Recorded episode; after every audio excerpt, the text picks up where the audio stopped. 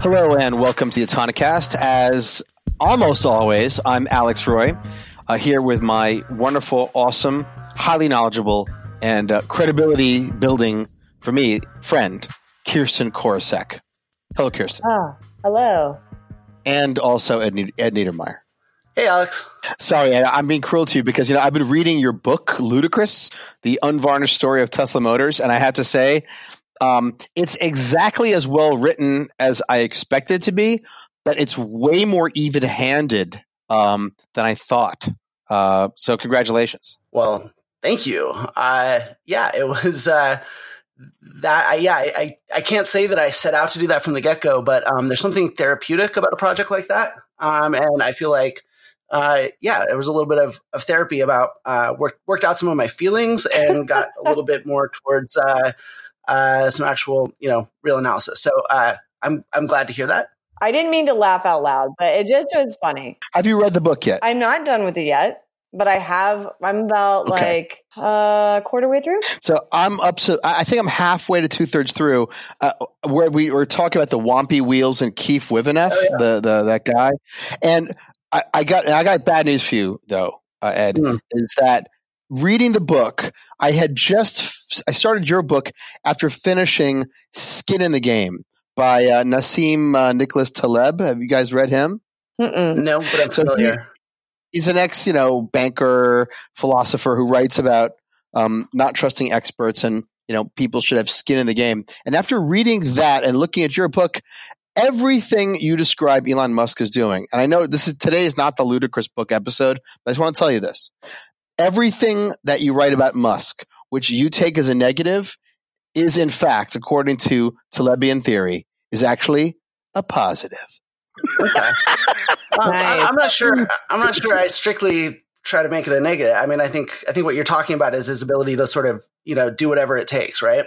Yeah, and by that standard, um, Elon Musk uh, comes out pretty heroically in your book, and I know that was not your goal. Yeah, well, let's just wait till the book. When's the book coming out? We'll save this episode for when the book comes out. When uh, is that? August twentieth. Yeah, no, I'm looking forward to doing a, a, whole episode. You guys can can grill me and push me and uh, uh, saute me and uh, uh, yeah. Uh, I'm, a lot I'm, of food references there. I also think that this day should be yeah a lot. I think this day should also be um, remembered because you, I think, got maybe the only compliment ever dished out, if we're going to stay on the food theme, from Alex. What? Yeah. No, I love Ed. Even, Alex even when we disagree, I love, love Ed. I love Alex, right. especially when we disagree. But but really, the the compliments right now uh, really should be more going Kirsten's direction um, because we all just got back uh, recently from um, an amazing event that she put on. It was the TechCrunch Mobility Sessions 2019. Is that right, Kirsten? Yeah, I think we call it TC Sessions Mobility, okay. but yes, TechCrunch Mobility Conference. Yeah, yeah, it was in San Jose. Um, it was incredible. Like, I think all of us, all of us agree that you know, generally speaking, uh, it's there, there's not really a shortage of mobility conferences, and so and they're mostly shit. I, yeah, no, and I for one would would feel a lot of trepidation about um, about creating a new one because it is very difficult to to stand out in that crowd. But frankly, I think Kirsten, you really, and I'm not just saying this because you know we're we're co-hosts or anything like, and and I'm not just this is not just my opinion either. Everybody I've talked to who was there. Um, says the same thing, which was that this was really, really, really good, especially for you know your first time doing this. Yeah. Of course, you know, TechCrunch, uh, which is like famous at doing great events, but still like amazing. Thank you. And I will say that our event staff, I mean, that's one of the reasons why we were able to pull it off to that level. But the thing that I really like, and I think this is something that we've done here on the podcast and try to do as much as possible, is that we skip a lot of the bio bullshit and just get right into it. Yep. And that's what we do. Um, that's what our TechCrunch staff does. It's ingrained in us. And so, yeah, it might be a little scary for some people to get up on stage and they're going to maybe not be grilled per se, but you know, they're going to get um, some tough questions, but they also know that that people are going to show up to listen to that. And so the stage is an important place. People, it get, it, there's, there's credibility there. Um, and so, yeah, I absolutely enjoyed asking, you know, Dmitry Dolgov with Waymo. who said that his he and his little kids are uh, take the Waymo self driving car. You know, I liked asking him the question. So would you would you do you trust it to um, drive your kids without a safety driver, for example? Totally fair question, but I don't know how many conferences he would get that question. Maybe he would. Maybe he would. And what did he say? And I really, he said after some back and forth, he said he would. So as today, as it stands today, he, he said he would, he would do that. And um, yes, so we should we should put some of these videos up on the Autonocast uh, Twitter feed. Okay. Um, I thought that the uh, the panel I actually didn't get a chance to see it, but I've gone back and watched it, and I think everyone should. Was the panel with Oliver Cameron with Voyage and Megan Rose Dick- Dickey from TechCrunch and um, the Uber guy, um, who was that? Uh, Clark Haines. And it was about bringing ethics to self driving cars. And it wasn't just, and, and Alex and Ed will appreciate this. Initially, Megan came to me and said, how about a how about a conversation about the trolley problem? And I said, no way. Hard and we had we but but here's the thing. We, we I said, why do you want this? And as she started talking about it, I said, I think what you want is something different. And if we do an academic conversation about who hits whom, I'm telling you right now that AV people are going to strike and walk out. But the root of what you actually want to talk about is worth it. So we called it not a trolley problem debate. And Oliver Cameron, and we were very upfront with him about it. And it ended up being a really good conversation about every piece of developing self-driving cars, including classifications of people um, on an algorithm, for example, um, all the way to you know hiring practice and stuff like that. And it was it was a tough conversation, and it was a good one. And so that was great. I will definitely highlight that. Cool. Um, but I should say that I think Alex missed a lot of it because just a day and a, just 36 hours later would be one of the biggest AV deals that was going to go down, which he wouldn't talk to us about it. But we, of course, then ended up covering the news, you know, courtesy of Ford and VW and Argo Comms uh, folks. But this was the VW Ford partnership alliance. And then, of course, the massive investment into Argo AI. So, Alex, how was your Wednesday? Uh, my Wednesday was uh, very entertaining. I spent mo- maybe half the day on the phone uh, talking about things that I, well, became apparent two days later. Uh, but let me just be clear for people have been people have been asking me whether I knew, you know, last year that this was going to happen. Um, and the answer is no. I, re- I did not know. Uh, I took a leap when I accepted the position at Argo. Um, I did not know. Uh, and so I'm, I was very surprised, even when I found out internally that this was possible uh, and, and, maybe even likely. So, uh, you know, I'm not, uh, I can't say much more about that. Yeah. I will also clarify because I've gotten uh, some folks over the past few months, anytime I've written anything about Argo, um, I, I, have received inquiries from comms team from another company mm-hmm. unrelated to the AV space asking me, and this happened uh, like twice maybe, and then, well, isn't shouldn't you be disclosing the fact that you know Alex? You know, when you write a story, which of course is ridiculous because I know a lot of people. yeah, well, and I also know a lot of people in the in the AV space, not just Alex. But I will say that Alex, once a great source of inside knowledge, that era has officially been over since January, unfortunately for me. Oh, well. So uh, basically, the well has run dry. Like you used to, you know, you used to run into people and you would say you should check into this or that. And now that doesn't happen anymore and it sucks. Uh, well, I'm sorry, uh, but I've got to, you know, I have to have an ethical wall, unlike Fred Lambert. But I will tell you this: the most interesting thing is, uh, I, I, anytime I comment on my Tesla, which I love, and I comment on full self driving or anything pertaining to my Tesla, someone will say you can't be trusted because you work at a competitor, and then I say, but Argo is not a competitor of Tesla and they say, well, you're both in the self driving space. And I say, are you sure? and uh, it, it, becomes it, pretty funny. Um, you know, it, it, has made it a lot easier to not respond or engage with people about you know, the Tesla community because most people just had no idea like what they're actually talking about. I was in a cab last week um, and, and, the guy who picked me up, it was an Uber, picked me up in a Tesla Model 3. And he had, he was a, a, super Tesla fan. He had labeled every door handle on the car with little stenciled letters inside and outside. Uh, so everyone would know how to get in and out of the car. And he had done that because he believed that full self driving was coming within a year and that his car would need to be uh, usable by passengers without him in it.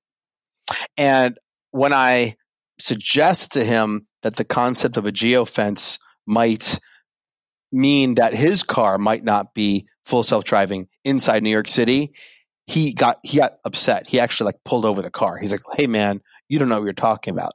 Uh, and I gave him my business card, and I haven't heard from him since.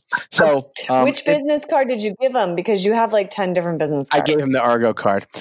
Any, oh, I thought you were going to give him the Human Driving Association. No, that would have been. It's a pointless. It's, it's a waste of time. Anyway, um, let's move on. Um, you had this interesting interview with uh, what's the guy's name from Zoox? Levinson. Yeah, Jesse. Mm-hmm. Um, and we also had him on stage. And I, um, you know, I will say this: like, uh, I was I wasn't sure what we were going to get. I, we wanted Zoox to participate for sure. And um, we knew that. But you know, these things, you never really know sometimes on these one on ones how um, transparent they're going to be, what they can say, what they can't say. And um, the one thing I really liked about having Jesse on stage is, you know, he's not like some super media trained guy. You mean and like that is Timothy Kentley-Klay? Which, for uh, those who those who don't know, he's referring to the uh, now former Zoox CEO. Yes. Mm-hmm. Um, no, not like that. I don't know if that was media trained either. Um, but I thought his interview was actually very telling, and and we did learn some things, which was really cool. And so then, of course, because I was participating and um, a big part of the event was backstage when he came off, and I thanked him for it. And um, and then said, come and come and get in our van here because we turned the Renovo, um, the, the Renovo van into our podcast booth, which is right outside the theater. And he happily agreed. And then we had sort of a follow on conversation or continuing conversation about the vehicle and, and some of the small but interesting um, things that they he revealed on stage. Let, let me walk up to the edge of what the kind of question is appropriate for me to ask. Okay. Okay. All right. You have GM and Cruise. You've got uh, Daimler, BMW, like Intel, Mobileye, and this like funny cluster. Mm-hmm. Um, you have whatever, I guess, Baidu, Apollo, or whatever autonomous companies come out of China. I think we can all safely assume the Chinese will not allow a foreign company to come in and own their market for self-driving vehicles. Um, so, what is the future of companies who want to do the full thing and the vehicle? Like in China I, or in the U.S. No, in, in the United States. I, have always like there's some smart people at Zoox. There's some people I, I like at Zoox. I'm friends with some folks at Zoox, but I, I've never bought into the idea that one could do everything including a ground up vehicle? It's definitely going to be hard. So this was a question that I've been wanting to ask Zoox. I think we've discussed this on the show. Like, I think feel right. like every time Zoox comes up, this is sort of the thing that we keep coming back to. And I think one of the, the great things about this upcoming interview that you'll hear in just a few minutes now is, uh, is that we asked, we had the chance to ask Jesse Levinson that, that exact question. Now, what did he have a good answer? Well, I'm going to leave that up to you and the listeners to decide. I, mm. I, you know, clearly look, it, it, was a brief interview and, and that one topic could have been discussed for that one, that one question could have, could have prompted an hour long discussion easily. Um, so, so it was not a comprehensive answer for sure. And I look forward to asking it again and, and exploring sort of some of the, the details and nuance of it. But, um, I feel like he certainly, it wasn't a surprise for him to be asked that. Uh-huh. Um, it's clearly something that he's he's put some thought into.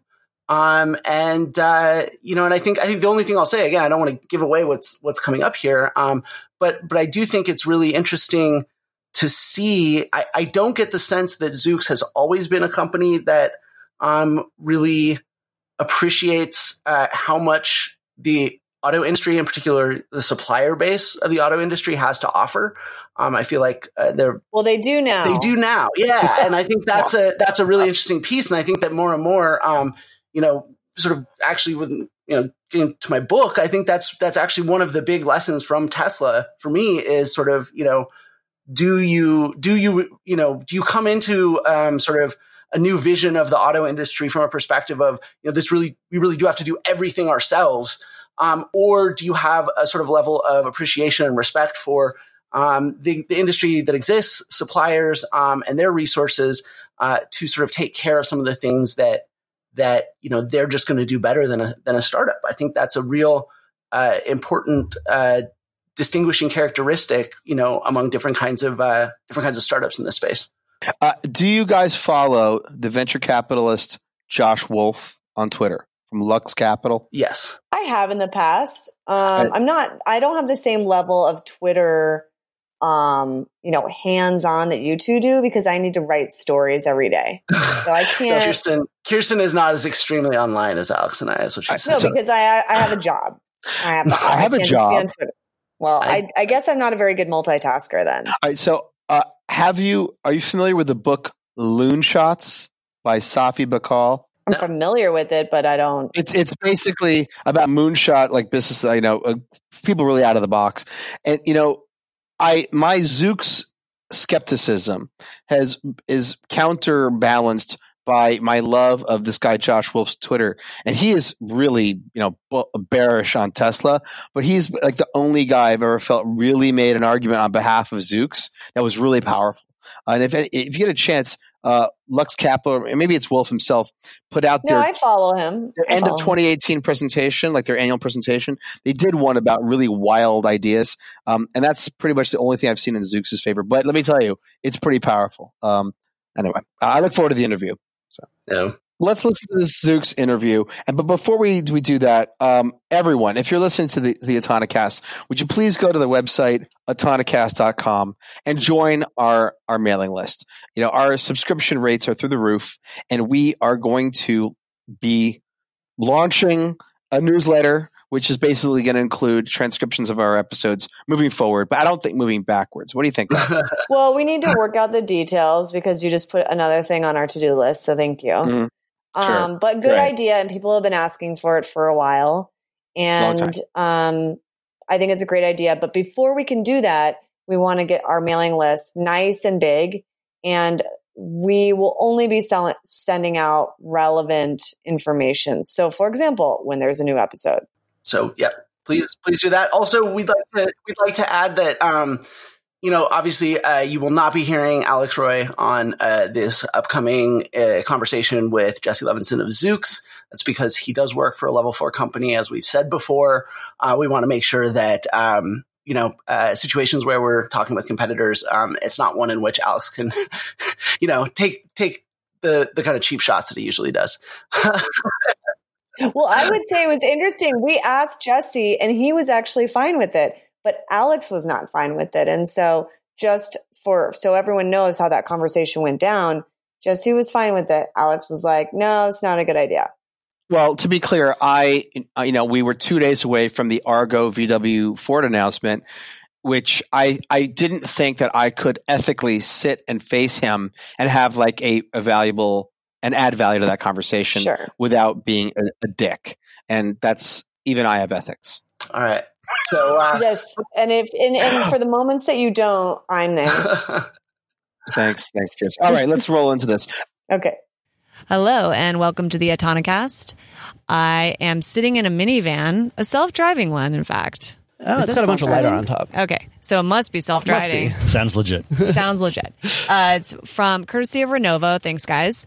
And we're sitting out in front of beautiful San Jose, outside the California Theater, and TechCrunch Sessions Mobility is going on, which I've been up on stage already today.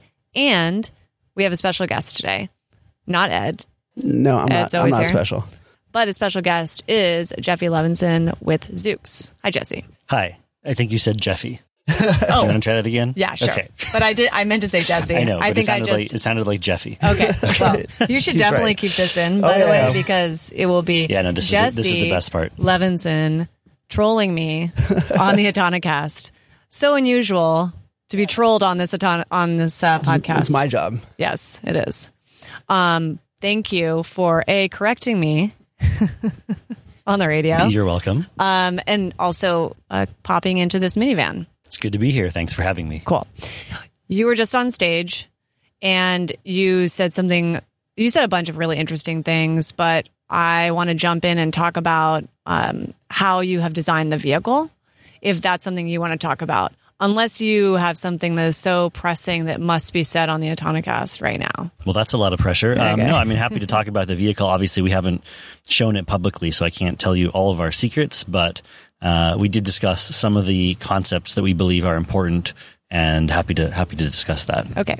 Well, one of the interesting things that you mentioned was the suspension. And it really popped out to me because it seems like Zoox is really thinking about design. So it's not a retrofit. This is not a vehicle. By the way, we're also watching the Waymo car getting its LiDAR shell put on as we're taping this. Um, we're talking about a brand new type of vehicle and explain to me how this is different. It is designed to es- essentially for the passenger not to feel the road. Is that fair? It, it is fair. You know, one of our core uh, premises when we started the company is that the way you would solve point to point autonomous mobility is actually quite different from the way you would design a car for a human driver, right? And I know it's tempting to say, oh, well, you know, we have cars and they drive, so why not just put some sensors on the roof and now it's a self driving car? Um, and I think, you know, there there is a there is some merit to, to doing that, but we do not believe that that's going to create a great product and experience for customers. Um, and so we've we've taken the perhaps um, harder step of of asking ourselves, what would that experience look like if you weren't constrained by starting with a car? Uh, incidentally, we also think that having our own platform makes it easier to solve the safety and AI problem. So even that by itself is a good enough reason. Um, but when you do get this blank canvas to reimagine the customer experience, you can start doing some pretty amazing things that we think our customers are really going to appreciate. So one of them is this idea of the smoothness of the ride. Now, when you drive your own car, you kind of like feeling some connection with the road. You even like feeling some of the bumps. I mean, you don't want it to be uncomfortable, but you kind of like feeling that connection to the road. And and so car companies actually put a lot of effort into making sure that when you drive a car, you feel connected to the road. Now, when you're a passenger in the car, you don't particularly want to feel connected to the road. In fact, you don't really want to feel much of anything. You just like it to be smooth and comfortable. So if you're designing a robotaxi, right, or a vehicle that's that's uh, purpose is to move people around cities all day long, you should actually ask yourself, well, what what do we want that ride to feel like? And our view is that we want it to be smooth, right? We want our customers to be able to have a conversation, to be able to, you know, read something on their iPhones or their iPads, um, or, you know, or, or to, to rest without feeling all the bumps in the road. And you can't really do that in cars today. But if you had active suspension, meaning that on every corner of the vehicle, you were actively controlling the height of the vehicle to counteract any bumps in the road, then all of a sudden you could create a mobility experience that was profoundly smoother and more comfortable. And so that's something that we've engineered into our vehicle from day one, and we think customers are going to love. Is is this a, um, a sort of a reactive? There's there's a number of uh, of of systems, active suspension systems on the market from suppliers, OEMs. Is this a supplier system? Is it something you developed in house? And then is it sort of a, a reactive thing, or is this something where you're tapping into the perception system and doing anticipation uh, for the active suspension? Yeah, great question. Um, so we are working with a supplier on this system. Um, it is custom designed for Zoox and our vehicle um, because we have you know different weight and proportions and dimensions um, than than other cars. So it's not completely designed from scratch, but it's pretty heavily modified compared to what's uh, sort of on the market today. And we are really excited about you know the, the performance because we've started testing it now and it really works. Um, it, it, you know you can use a combination of of reactive approaches and and uh, proactive approaches. Obviously, our sensors um, are extremely accurate at perceiving the environment in front of the vehicle, uh, and so that is absolutely something that we're going to be able to do as well. What does it feel like? Does it feel different to you? I mean, you, we've all been in cars. We probably underestimate the feeling of it. So you must be in these vehicles now. Mm-hmm. What does it feel like? Is describe it? Yeah, what's really cool. Um, I mean, the active suspension is certainly part of it, but I think what's more interesting is just the fact that it's so obviously not a car. Right? When you get in the vehicle, and it's you know it does have that carriage seating, so it's two seats facing two seats, but the fact that you've deleted all of the car stuff, right? There's no dashboard, there's no steering wheel.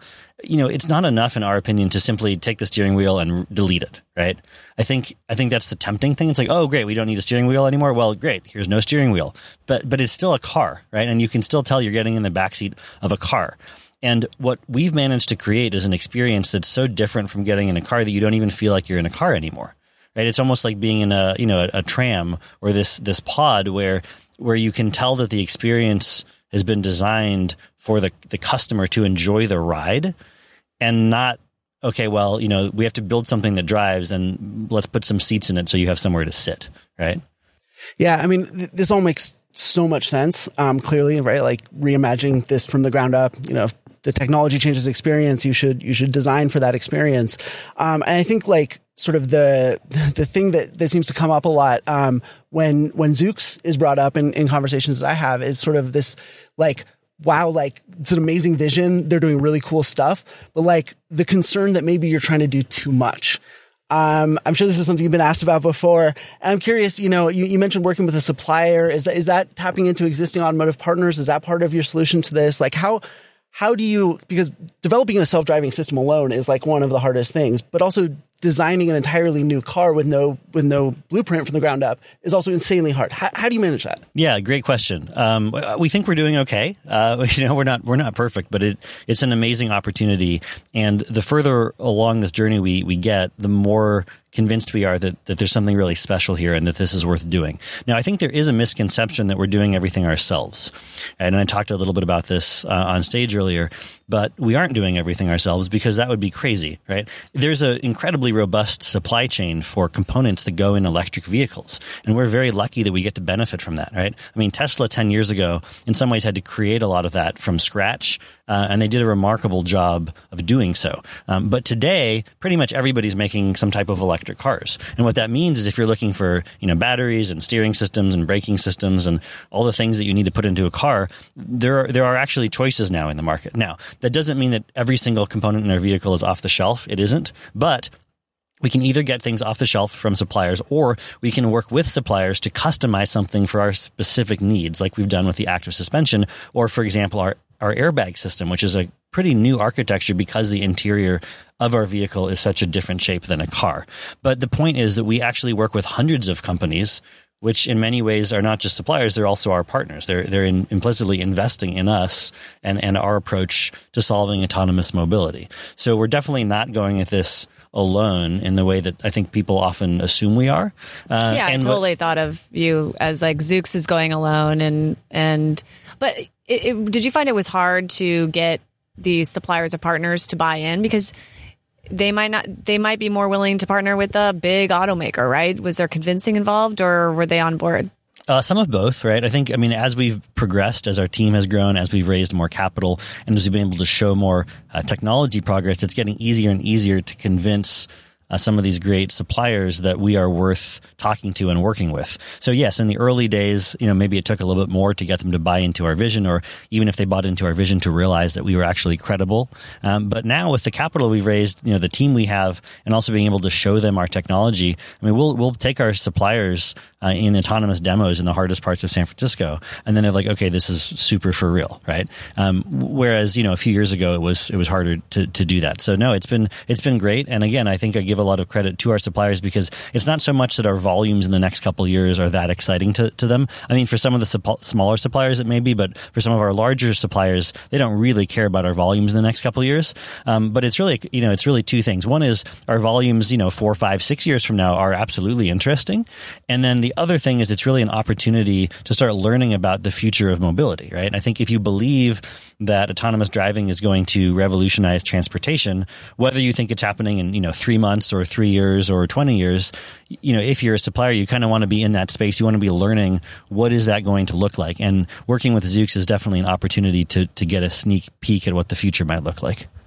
Yeah, I mean, design, development, um, all that stuff in the automotive space is, is you know really hard, and it's why you know you don't see a lot of new companies being being formed. Um, I think one other aspect uh, that's often underappreciated is regulatory compliance, which of course is an issue for everyone in the in the AV space, but particularly um, when you're developing a, a, vehicle from the ground up. Um, you have got some real regulations, and and I've I've been in some discussions about sort of the challenges of new uh, cabin configurations with crash testing and things like that. Um, how are you approaching that challenge? Yeah, that's a great question. I mean, we, we sort of view it as an opportunity to set the bar for safety, right? Because in the United States, there's a self certification process, and there aren't particularly you know explicit regulations on how a self driving car has to be built, right? Um, now, NHTSA did come out in 2016 with the world's first federal guidelines for fully automated vehicles that say, hey, you know, we support this. It's okay to count the AI as a driver. And there's a bunch of states now in the United States that have legalized fully driverless vehicles, including you know California and Nevada, both of which uh, we have uh, been testing in. So you know our our view is we, we we as one of the leaders in the industry need to set the bar right, and and one way we're doing that is with a whole bunch of safety innovations in our vehicle. So we have over 40 discrete safety innovations in our vehicle that actually go way beyond what people have done in conventional cars. And we've used the opportunity to actually build a vehicle that even from a passive crash safety perspective is safer for all four occupants than any car that we know of on the road today. Turns out that when you when you get in a car that has a five star crash safety rating, that five star crash safety rating only applies to the front seats. It doesn't apply to the rear seats, which in almost all cases are considerably less safe. And because our vehicle is symmetrical, we don't have the concept of front seats and rear seats. We just have a seat, right? And so we've been able to engineer the vehicle to make that seat incredibly safe, which means that for all of our ride sharing customers, they can feel confident that not only are they in a vehicle that's actively safe because of the AI system, but even if somebody were to run into us, they're still in arguably the safest vehicle on the road. Can you just give a couple examples of some of those safety innovations? Obviously, don't want you to give away your secret sauce, but like you mentioned, sort of unique airbags or just a couple couple examples of that? Yeah. So, you know, in a car, when you get in a crash, there's a lot of things to bump into, right? So if you're in the front seat, you might hit your head on the steering wheel or on the dashboard, right? If you're in the rear seat, you might hit your head on the seats in front of you, right? Well, because we're, we've sort of built this, this symmetrical pod, there aren't as many things to hit. And we've designed this really amazing kind of horseshoe uh, airbag system that really envelops the passengers in the event of a crash and, and means that there's really almost nothing that you can hit and so that's one example of a safety innovation. Uh, another one is you can imagine that with the uh, AI system, you can you can predict if you're about to get hit by something, and then you can imagine, you know, for example, pre-tensioning the seat belts um, so that you're already uh, on point uh, in the event of a crash, rather than being in a very unfortunate sort of ergonomic position. Hmm. Now, um, the one interesting thing for Zoox and, and, maybe a little extra challenge is while you get the benefit of this totally ground up design, you have there is some some federal regulations when you change the interior and exterior of the vehicle, like removing a steering wheel, for example, um, and having airbags in different places. The, those federal guidelines exist for all vehicles. So, how are you working through that? Is that is that a pinch point for you right now? Yeah, we have a really fantastic safety innovation team led by Dr. Mark Rosekind, who actually was the administrator of NHTSA um, for, for several years, including when they published the federal guidelines for fully automated vehicles. Um, you know, we've taken a very proactive approach to working with regulators uh, in the sense that, you know, we, we've been kind of sharing with them, hey, here's what we're thinking, right? This, the, this is the type of vehicle we're designing and you know, yes, there are some things that are different from conventional cars, um, but but we believe that the self certification path uh, is actually the way to go, and that you know, even going back to the original um, you know, Safety Act from 1966, um, you know, and obviously working with our, our legal team, we believe there's a, a really um, pretty clean path to to certifying that our vehicle is safe and actually complies with with existing regulations, even though we are changing some of the things that you would typically see in a regular car. Hmm. It's interesting. Yeah, I mean, I, have got a million questions know, I've been wanting have, to ask you. I, I just have but one. Jesse has to leave right now. Jesse's, so. Jesse's a busy man. um, I, I, do have one question that I, I just sure. want to get in real quick. Um, you know, I we've seen a lot of autonomous drive companies kind of come out and um, be really aggressive in terms of uh, demos and videos and marketing, and then sort of over the last year or so, as as sort of timelines have fallen back and and sort of this you know trough of disillusionment uh, has set in a little bit. They've sort of you know stepped back and gotten quieter. With Zoox, it seems like it's been the opposite. It seems like you guys were really really quiet for a really long time, and just over the last um, six few, months. Yeah, maybe. six months. And and it's funny, Kirsten was just uh, hassling me on a not too recent or a fairly recent uh, episode of the Autonocast uh, where I was mentioning you guys' video and and how impressive I thought they were. But you know, she brought up a good point, which is that you know I think one of the reasons we've seen people showing and talking less about AV com- um, about AV products is that like I think people understand more and more that it's easy to fake stuff, right? It's easy to to, to fake demos or fake videos or whatever else. Um, I'm curious, sort of why have you you guys sort of approached this the way that you have? Why are you being more open about it now? And I will say that your videos are a lot different than some of the ones we've seen before that you didn't say that when you were making true. fun of me. Yes, well, you get trolled when you come on the top. It's true. Um, yeah, and, and just sort of like, you know, what, what are you trying to accomplish with these videos? Yeah, no, thanks. For, thanks for asking that. Um, you know, certainly the first few years of Zoox, we were we were pretty quiet.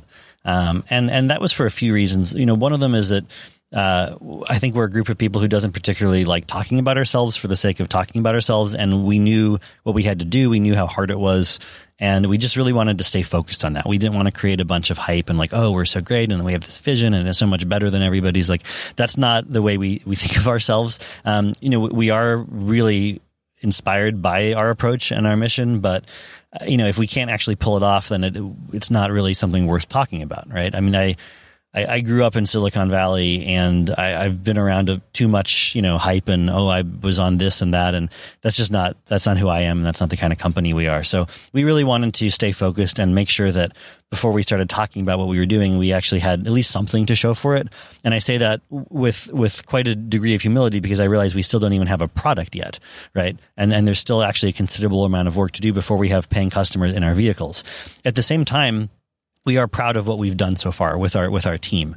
And we're comfortable enough with our strategy and the progress we've made that we're willing to open up a little bit more about why we're doing what we're doing. Because i think people are starting to figure that out anyway. I mean it's a relatively small industry. It's not like we could completely hide what we're doing. And the reality is you know we, we actually do want people to start getting kind of excited by that right? We want to we want to hire people who believe that this approach actually makes sense who who see that solving the problem holistically and creating a new type of mobility experience is actually a really worthwhile thing to do.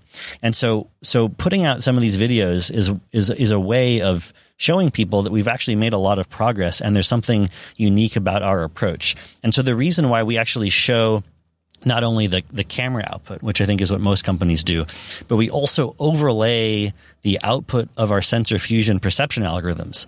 Um, so you can see the bounding boxes for all the objects that we're detecting and tracking. And then on the bottom of our videos, we show this really cool panoramic kind of 3D view of the world. And again, that's, that's the sensor fusion system taking in all the camera data, all the LiDAR data, all the radar data, processing everything into one consistent 3D view of the world. And then we actually show you know what our vehicle is is seeing and thinking and and we do that because we think that gives people a much richer understanding of what's actually going on under the hood rather than just showing the the, the camera feed and we're pretty proud of that because we have a different sensor architecture and we have different algorithms from our competitors. And we think it's pretty cool when you watch these videos how much you can see 360 degrees all around the vehicle. We think that's actually pretty cool and, and pretty inspiring. And you mentioned, and then we'll let you go, that part of that is possible because uh, you're combine the way you combine the sensors. Can you just briefly educate us on that? Yeah, sure. You know, one of the, one of the reasons, as I said earlier, that we're doing our own vehicle is we think it gives us the opportunity to rethink the sensor architecture. And so, what we've done is we've put on every corner of the vehicle 270 degrees camera, radar, and lidar right? Which is pretty different to, to what our competitors are doing as far as we can tell. And what's cool about having 270 degrees camera, radar, and LiDAR on all four corners of the vehicle is that not only do you get a fail operational sensor architecture, which means that any individual sensor could fail and we could still finish our mission, but it also allows you to see around objects, which is a really big deal, especially in dense urban environments. If you're driving in the suburbs and there's only a couple things around you, probably doesn't matter that much. But if you're driving in a dense city and you have people and bicycles and trucks and poles and buildings and everything all around you, it turns out that it's really helpful to not only be able to see the thing right next to you, but even to be able to see the thing behind the thing next to you, because that enables you to do much more consistent segmentation and tracking of objects, which in turn allows you to predict their future behavior much more accurately, which in turn allows you to plan your route much more comfortably and much more safely. And so we actually really like our sensor architecture and the output of our perception system in, in part reflects what we believe is a superior way of perceiving the environment. And we think you can see that in the output of, of our videos that we post. Awesome. Well, yeah, uh, yeah thank you so no, much. We can this have is, you on here a this lot has been longer. great. I mean, we, maybe we should just ha- have you I back we- because I have I have so many questions. I'm sure you've got uh, so many other things you need to do right now. So, um, thanks so much for making the time um, and uh, joining us in our little minivan recording studio. And, Absolutely. Thanks for having me. Yeah. All right. Um, Thanks again.